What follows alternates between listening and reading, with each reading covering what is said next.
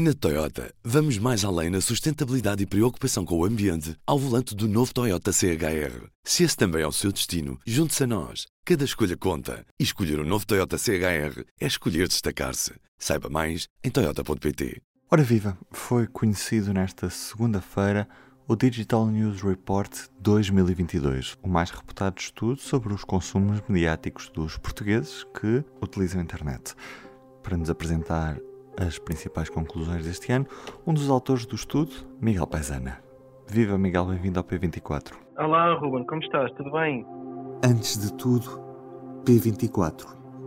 O seu dia começa aqui. O Digital News Report é considerado um estudo de referência a nível mundial, a nível do estudo do consumo de notícias em formato digital. Portanto, é um estudo que já vai na oitava edição a contar com Portugal, como um dos países inquiridos. Este ano foram inquiridos 46 países no mundo inteiro, são mais de 90 mil inquiridos, portanto é um estudo bastante consistente e já consolidado ao nível da indústria. E, portanto, é um estudo que tem um conjunto comum de perguntas que é sempre realizado ao longo dos anos, questões como quais é que são as fontes de notícias que utiliza, o grau de confiança em notícias, etc. E depois, anualmente, vamos introduzir então novas questões, de forma a tentar medir um pouco também aquilo quais é que são as principais tendências da indústria, o que é que está a mudar, o que é que continua igual, e, portanto, medir um bocadinho aquilo que é a temperatura da indústria dos mídias noticiosos digitais no mundo inteiro.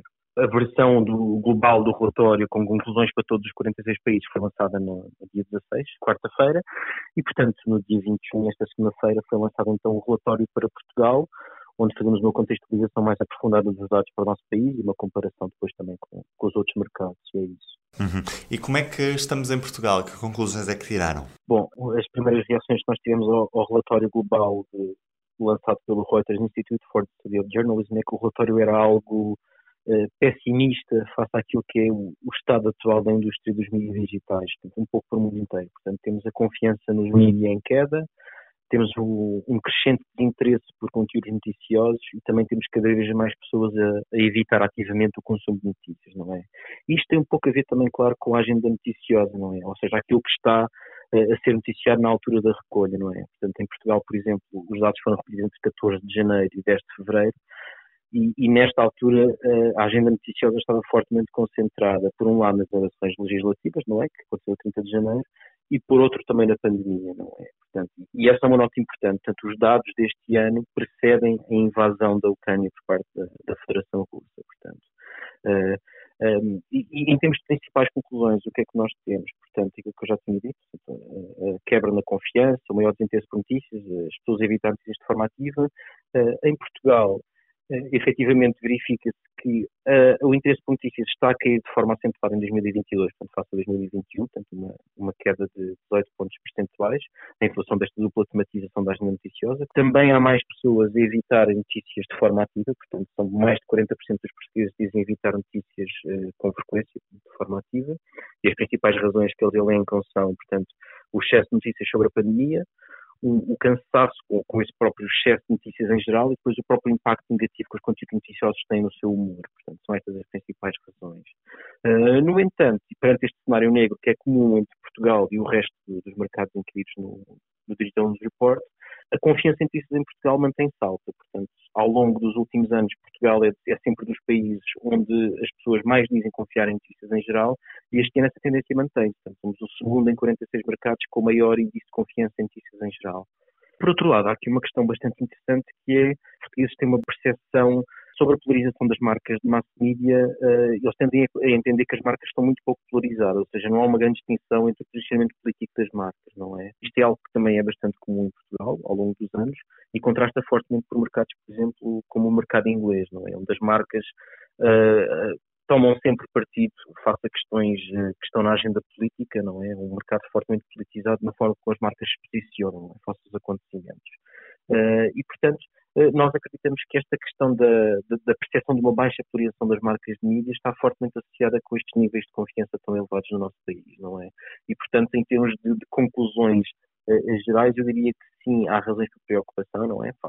Tendo em conta o interesse em notícias que está a crescer e, portanto, esta pulsão das pessoas para evitar notícias, mas, por outro lado, os níveis estruturalmente altos de confiança e uma baixa polarização das mídias, como compreendida pelos consumidores, portanto, é um aspecto positivo. E depois, claro que todas estas variáveis, nós falamos aqui delas de forma intensa, mas todas elas se relacionam, não é? Por exemplo, nós percebemos, por exemplo, que os portugueses que dizem confiar em notícias tendem a estar mais preocupados com a legitimidade dos conteúdos online do que os portugueses que não confiam em notícias. Portanto, obviamente que esta confiança com os mídias e naquilo que os mídias fazem tem depois um impacto muito forte, então, naquilo que é a percepção do espectro mediático mais amplo, não é?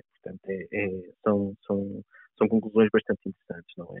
Não obstante, ou seja, cerca de 7 em cada 10 portugueses, em geral, dizem estar preocupados com o que é real e falso na internet, não é? Portanto, de facto, são dados bastante consolidados ao longo dos anos, portanto, por isso é que os podemos tratar com esta certeza.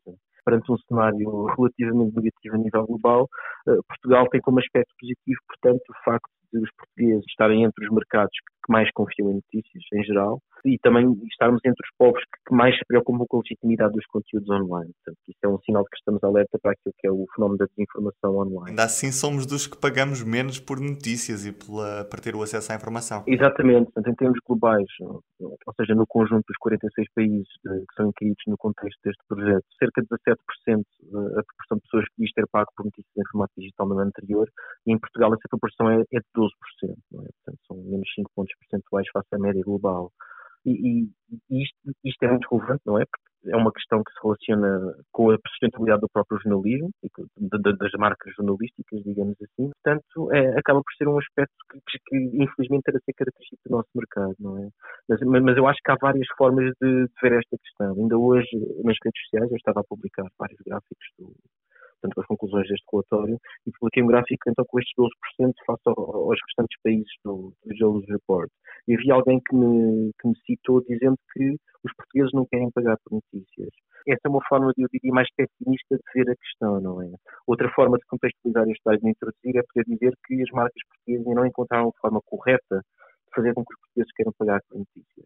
Portanto, nós temos, é uma proporção baixa, é verdade, mas a verdade é que nós temos N projetos de jornalismo digital em Portugal que funcionam e que têm dado provas de que funcionam, não é? Os dois exemplos sempre mais óbvios neste caso são sempre, portanto, o Público e o Expresso, não é? Que a circulação digital paga tem estado a aumentar de forma consolidada ao longo do tempo, mas depois tens outros projetos, como por exemplo o Observador, que ao nível da arena digital também tem tido bastante sucesso, não é? Tem crescido bastante.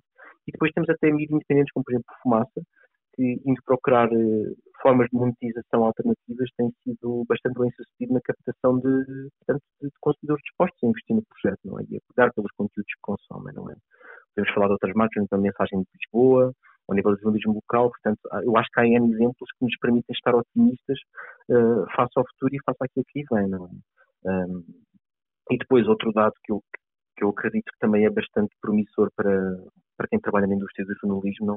É o facto, apesar de, na população portuguesa em geral, apenas 12% dos portugueses terem pago por notícias em formato digital no ano anterior, entre os portugueses que têm entre 18 e 24 anos, essa proporção é de 24%, ou seja, é o dobro, não é? Portanto, eu diria que existe efetivamente uma geração mais jovem que, por ter crescido em meios digitais, onde a subscrição por conteúdos digitais já é mais, já está mais democratizada, está mais vulgarizada, portanto eu diria que em termos de futuro existe alguma esperança então para o desenvolvimento de modelos de jornalismo digital, não é? Uhum. E financeiramente viáveis, digamos assim. Miguel, onde é que podemos ler o estudo completo? O estudo completo está disponível em obercom.pt, o Digital News Report Portugal 2022, e depois para quem quiser então ler o estudo global, não é? Que inclui conclusões para todos os 46 países, pode ir ao site do Reuters Institute for the Study of Journalism, tem então um site só dedicado especificamente à edição deste ano, 2022. Obrigado, Miguel, e fica a mensagem: contribua para um melhor jornalismo, assine jornais, e eu estou a dar-lhe 10% de desconto na sua assinatura do Público. Basta ir a público.pt/assinaturas e introduzir o código POD10, POD10.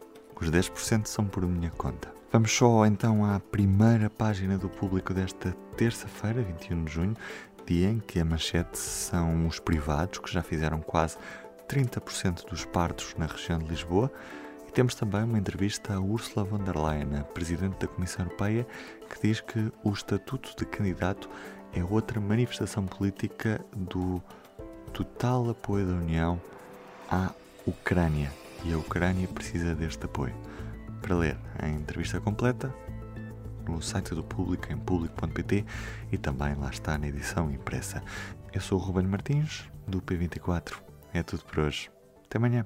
O público fica no ouvido. Na Toyota, vamos mais além na sustentabilidade e preocupação com o ambiente ao volante do novo Toyota CHR. Se esse também é o seu destino, junte-se a nós. Cada escolha conta. E escolher o novo Toyota CHR é escolher destacar-se. Saiba mais em toyota.pt.